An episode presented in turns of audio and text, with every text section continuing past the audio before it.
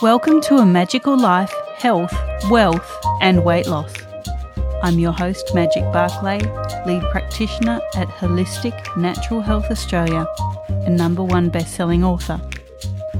In this podcast, I aim to give you practical tips on how to accelerate and sustain your health, increase your financial, spiritual, and emotional wealth, and to look at something that haunts many of us needlessly weight loss. In some episodes, I'll have guests available to give you even more tips, but in others, the floor is yours. Drop us a line at a Magical Life podcast on Facebook and let me know what you would like to know more about. Now, sit back and enjoy because it is time for you to create and truly discover a magical life. Welcome back to A Magical Life. I'm your host, Magic Barclay, and today Annie Miller joins me, and we're talking sleep and chronic pain. Annie Miller is a licensed psychotherapist in private practice in the Washington, D.C. area in the US. She is the owner and founder of DC Metro Sleep and Psychotherapy. Annie specializes in working with sleep disorders, chronic pain, and trauma and he uses a wide variety of evidence based techniques, including CBTI for insomnia, EMDR for trauma, CBT for anxiety disorders, and PRT, which is pain reprocessing therapy for chronic pain. And he received her BA from the University of Pennsylvania and her MSW from the University of Chicago and he is a licensed clinical social worker in Maryland, the District of Columbia, and Virginia. She has training from the University of Pennsylvania in CBT for insomnia, and he is also trained in EMDR, which is eye movement desensitization and reprocessing, and is one of a select group of therapists in pain reprocessing therapy. Welcome, Annie. Thank you so much for having me.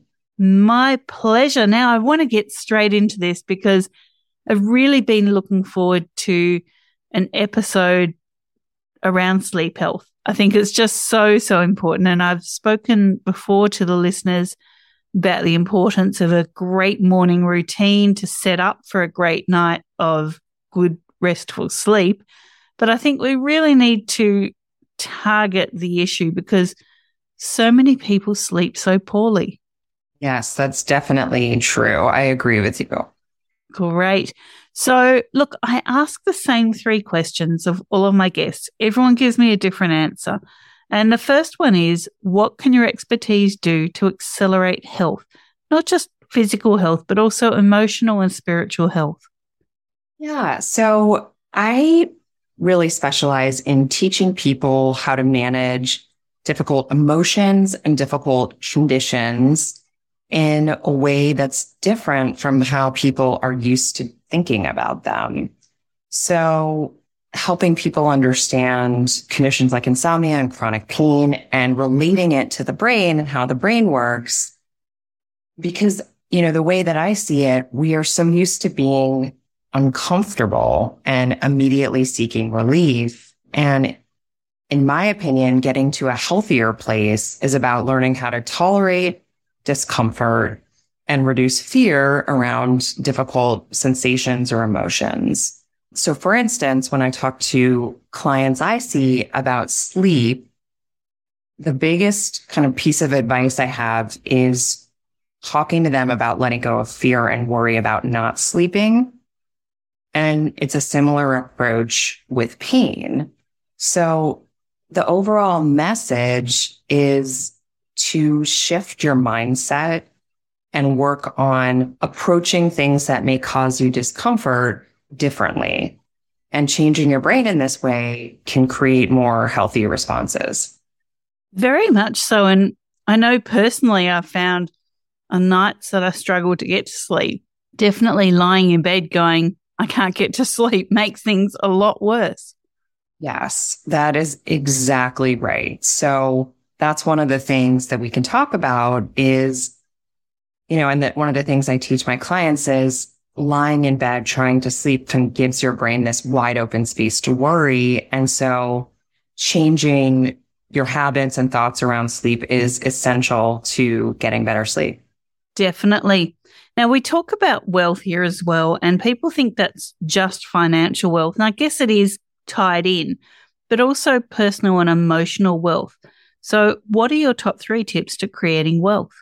Yeah. The way I see this can tie into some of the other things. So I think the first thing I would really recommend is patience. So anytime we put pressure on something to happen right now, right away, quick fix, it's going to make the situation much less likely to happen.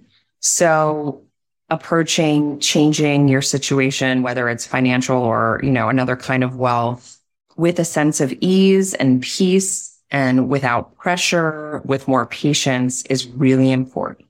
And it's similar to how I think about sleep as well.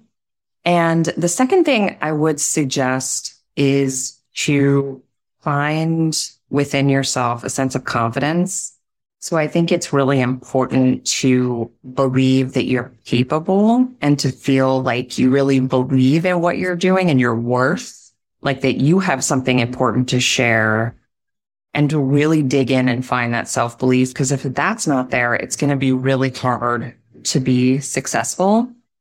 And the third thing that I would suggest is resilience. So the path to creating success is going to have ups and downs. It always does. You know, life is complicated.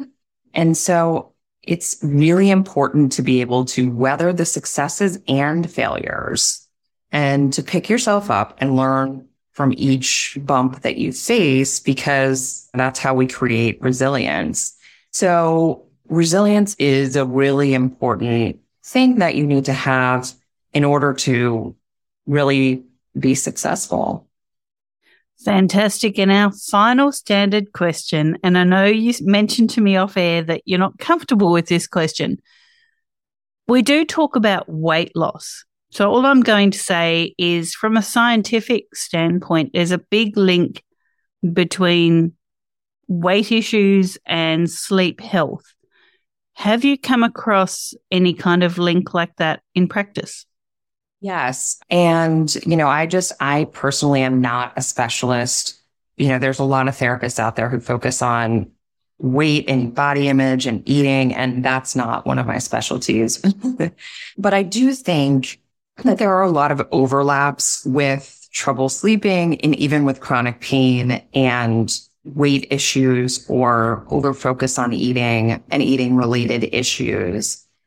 And so I do think there's overlaps. A lot of research shows that poor sleep is linked to, you know, weight gain. In addition, chronic pain is linked to weight gain. But generally speaking, you know, I view this topic in a similar way that I view, you know, sleep and chronic pain is that the more pressure we put on it, the more focus we have on it, the harder it's going to be to change. Definitely. Well, that's our standard three questions, Annie. Now I really want to open up the floor to everything that you do in practice. So tell us what it's like working with sleep and, and I guess how did you get into working in this field?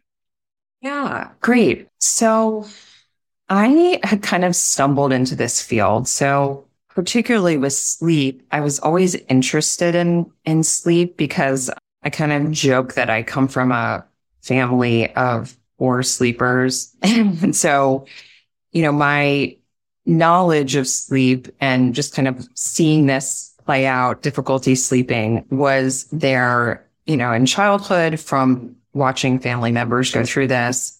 And so when I became a therapist, I started out as a just a talk therapist and I took a, a CBT for insomnia course and it was just, I really connected with the material and it kind of snowballed from there. And then CBTI is this really evidence based treatment for insomnia that works really well. And so when you start working with clients and seeing them get better, it's kind of like you know, amazing as a therapist because you have this therapy that works really well and you can really help people with their sleep. So I was kind of hooked on working with sleep from there.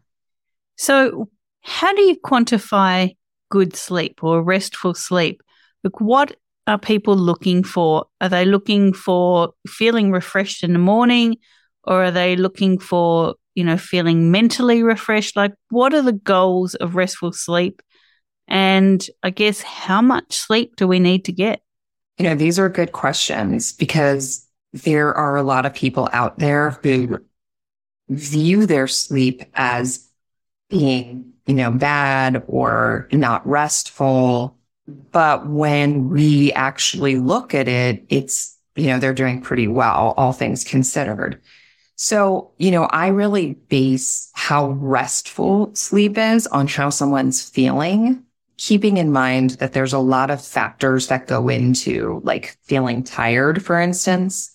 It's not just about the sleep, but what CBTI does is it helps refine your habits and thoughts to make it a lot easier to get restful sleep. And in terms of the, the number of hours, this is a really good question. And I think it's actually one of the common misconceptions about sleep that people have. You know, most people out there think we need eight hours of sleep, right? And for you, right, you're working in nutrition, functional nutrition, right? And if we all needed to eat the same foods, that wouldn't make sense, right? It can't be true that every single person needs the same amount of sleep. So eight hours has sort of become this standard. And some people do need eight hours, but I would say most healthy adults need somewhere between six and nine hours. For some people, six is great. And then there are short sleepers who actually need more like five hours. And that's, that's a more unusual, but they're out there. And what their biggest struggle is, is that they're trying to get eight hours. And so they're lying there for this extra three hours trying to make it work when it's not what their body needs. So you know, the overall goal is not to meet a certain standard that you think you need to meet. It's to kind of see what works for your body, typically thinking of that six to nine hour range. I know for myself, pre-menopause, I was the short sleeper. Five hours, four four and a half to five was the sweet spot. And then when menopause hit, I became pretty much seven point two. So, wow. you know, going to bed at 10 p.m. and then waking up at about quarter past five in the morning, you know, even without an alarm clock. That's just the way it went after menopause. So, definitely there is no set number that I've found for people. Like, try and get eight hours for me at any point in my hormonal life just won't work. It's really interesting. No, I appreciate you sharing that because it's, I think that's really helpful because it's, it, for a lot of people, they're feeling frustrated and thinking that they're doing it wrong, but we're all different. We all have different needs. And just as you, you know, shared with your own experience, our needs change over time. So if it's one thing now, it may not be set that way and, you know, going through different experiences, you know, like becoming a new parent, for instance, changes their sleep. Other big milestones in life sometimes change sleep. So yeah, it's important to, to have a broader perspective on it. Definitely. Now, what are some important things that you would like to talk to the listeners about? Would it be helpful for me to kind of give you an overview of how I work with clients uh, doing CBTI. Definitely. I'm sure many people haven't heard of what it is. Yeah. So CBTI, again, is CBT for insomnia. And a lot of listeners may have heard of CBT, which is cognitive behavioral therapy. CBT for insomnia is actually different and it's its own thing. So what it's based on is changing thoughts and habits around sleep. And it's a really evidence based treatment, meaning that there's a lot of research out there that's been done looking at how effective it is. And it's really amazing. I mean, most of the research shows that it's between 70 and 80% effective, which is amazing for a treatment that doesn't involve medication. So that's what it is. And then it's really about, you know, these specific strategies that can impact what's called your sleep drive. So what sleep drive is, is it's that innate need that your body has to sleep. So we want to increase your sleep drive. And in order to do that, I have clients keep a sleep diary that has pretty specific questions to track their sleep. And then once I can see what their habits are and what their patterns are, I'll have them follow a set of rules. And specifically, we're doing no clocks in the bedroom. So that's the first thing I want them to do. And for some people, the no clocks is kind of a funny thing and it feels weird, but that connection, how much longer do I have to sleep? The checking and the attention to it is not helping with sleep. The next thing that I have people do is to make sure that they're using the bed only for sleep. So this involves like no reading, no watching TV, no looking at your phone in bed. So most people think that this therapy is going to be about restricting screens, but it's really just about paying attention to what you're looking at and where. so if you're looking at something upsetting before bed in bed, that's, you know, a big no no and that's not going to help. So we are careful about the content and, but specifically trying to develop a strong, what we call conditioned response to the bed being for sleep so if we use the bed only for sleep, you know, we start to have more of that conditioned response. I also make sure that what people are doing, if they can't sleep, is to get up and get out of bed. So this is what we like touched on a little bit before. If you're lying in bed trying to sleep, your brain has this wide open space to worry, think about everything you didn't do. And we don't want that. So if you can't sleep, get up, get out of bed, go do something quiet and come back into bed when you feel sleepy. I encourage people, and this is a really important thing, even though it's not the most popular one of these rules, is to wake up at the same time every day, no matter what, seven days a week, and to go to bed at about the same time or later. So we're not going to bed early. And there's a component of this that is called sleep restriction, um, where we're setting a window of time to sleep within that window. You don't want to get in bed early and you don't want to sleep late. And then there's a couple other things we work on. So another rule is not to nap during the day. And if you do need a nap, a short nap, 15 to 20 minutes. Um, and then giving yourself a buffer zone before bed, just time to relax. So we don't want to be working, working right up until it's time to bed, to go to bed and then expect just to be able to have our brains, you know, relax because that's not typically the way it works. Um, and then, you know, there are the thoughts about sleep too. So that's the, the cognitive component is the thoughts the, you know, the fear based thoughts. What if I don't sleep? You know, if I need this amount of sleep in order to feel okay. And so that's CBTI. I think there's some great points in there. And I certainly found for myself, you know, I, I used to love watching YouTube in bed before I went to sleep and particularly loved the true crime things or, uh, you know, the, the cemetery stories and things like that. And it, it took me quite a while to realize that was actually stopping me from getting to sleep. So definitely, I love the tip of the bed is just for sleeping. That's, you know, you, that's what you do.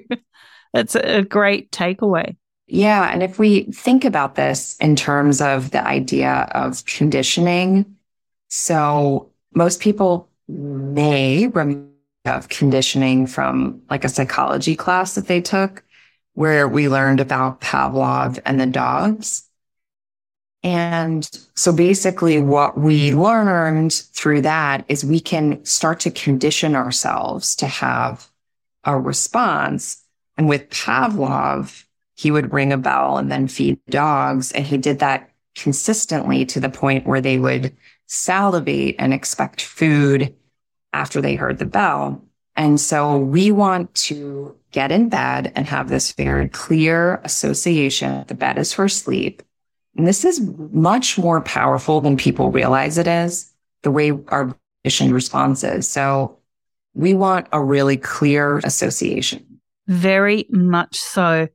Now, something I've found with sleep is certainly in my clinical practice, a lot of people have cortisol issues.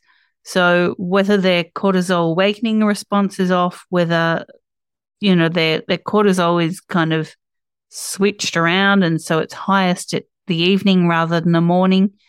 So what are some ways that you help people stop that cortisol cycling response that's keeping them awake? Yeah, it's a good point. I would say most people that I see have some level of this problem. Many, many people have, they're more awake at night.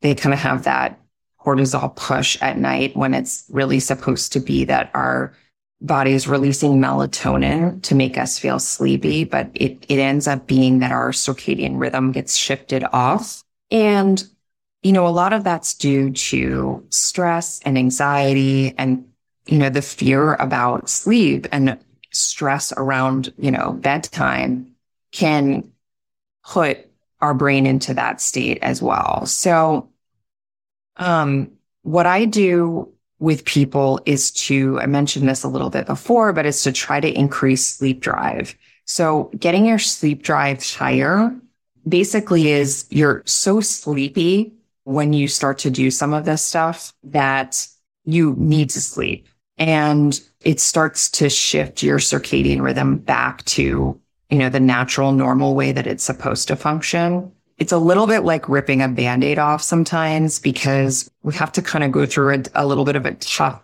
point to get to having more functional sleep, having more sleep drive.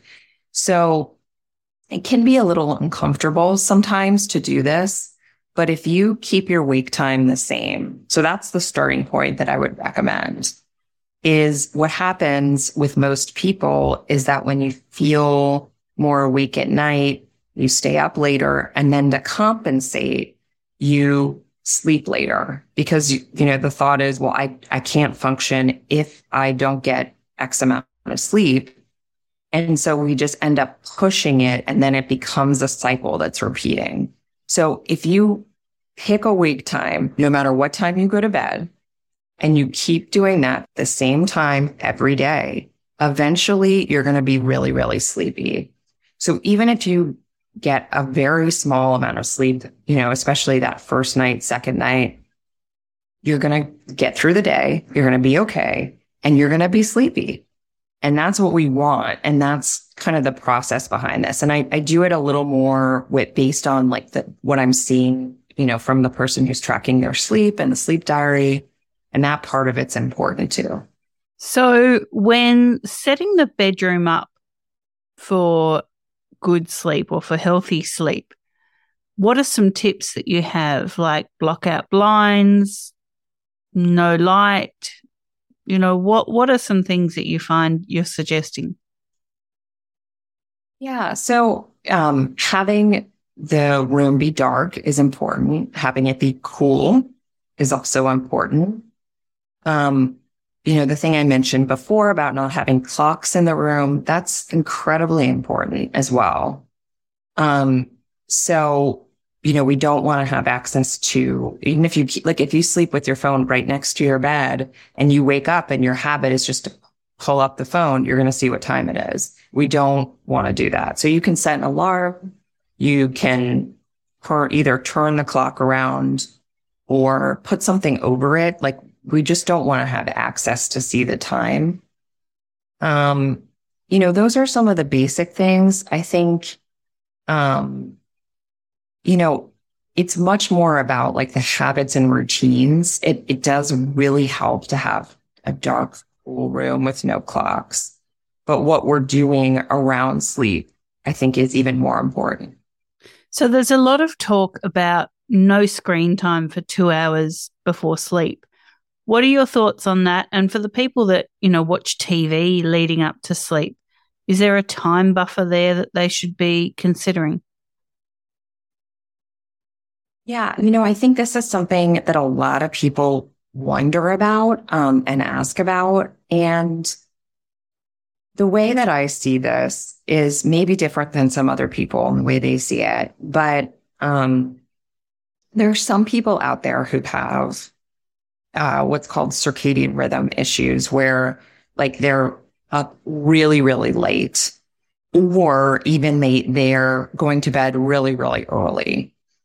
And if that's the case, sometimes light and screens can impact the circadian rhythm. It can, and it, it can have an impact. Most of us aren't as sensitive to it. So let's say you're what you had mentioned about watching the, the true crime kind of stuff, particularly in bed. And I know it's tempting and a lot of people do this, right? So I totally understand why. And many people out there are doing that. But crime and true crime, even though it's very appealing, it can get you kind of worked up and it can put your brain into a place of stress because you're thinking about difficult things.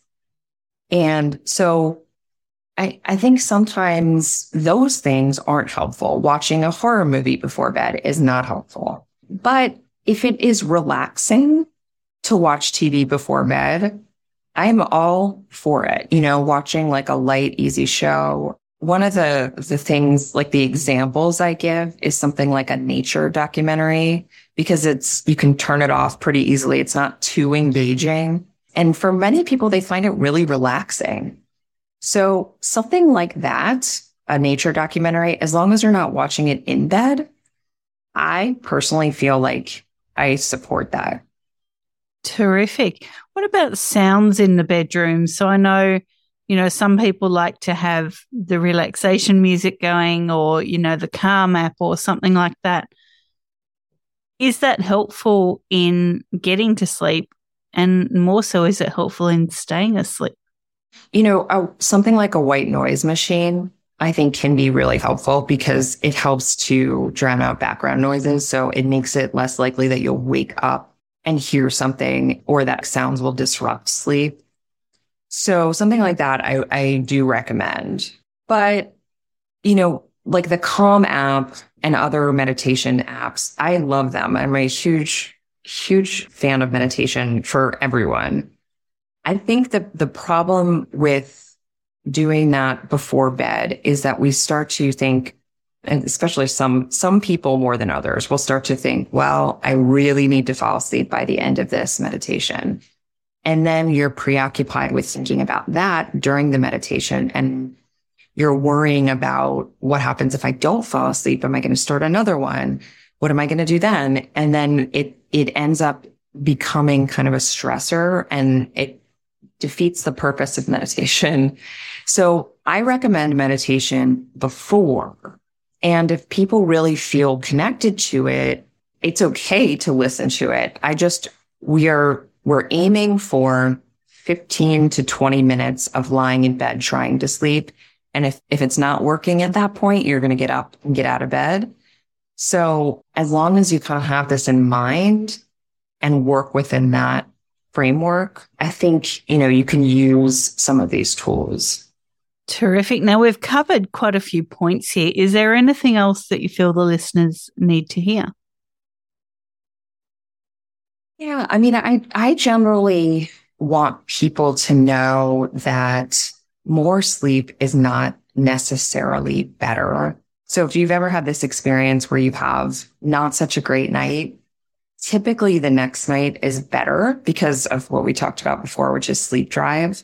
So not thinking about more as being better.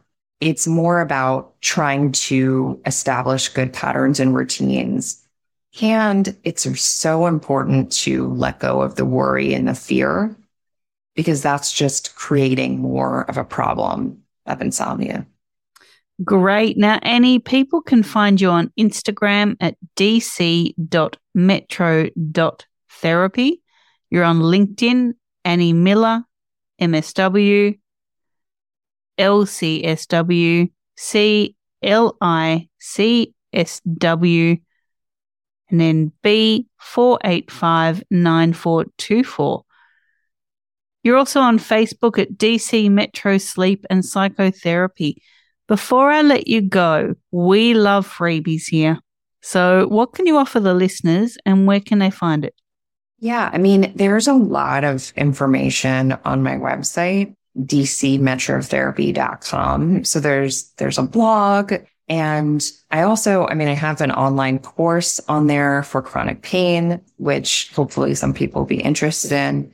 But my Instagram, I think is probably the best source of information. There's videos and posts and a lot of helpful tips and information that I give on there. So hopefully that'll be helpful.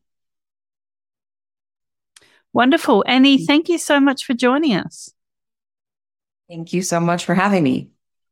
And listeners, thank you for your time. Go on ahead to Spotify, Apple, wherever you listen to this podcast. Please leave us a review. We certainly do appreciate all of your feedback. And for now, go forth and create your magical life. Thanks for listening today. Please subscribe to hear future episodes, leave a review, and share this podcast. You can follow us on Facebook at A Magical Life Podcast or at Wholistic Natural Health Australia. That's holistic with a W. You can find us on Instagram at Wholistic Natural Health or at www.wholisticnaturalhealth.com.au. That's where you'll access all sorts of articles, freebies, and more.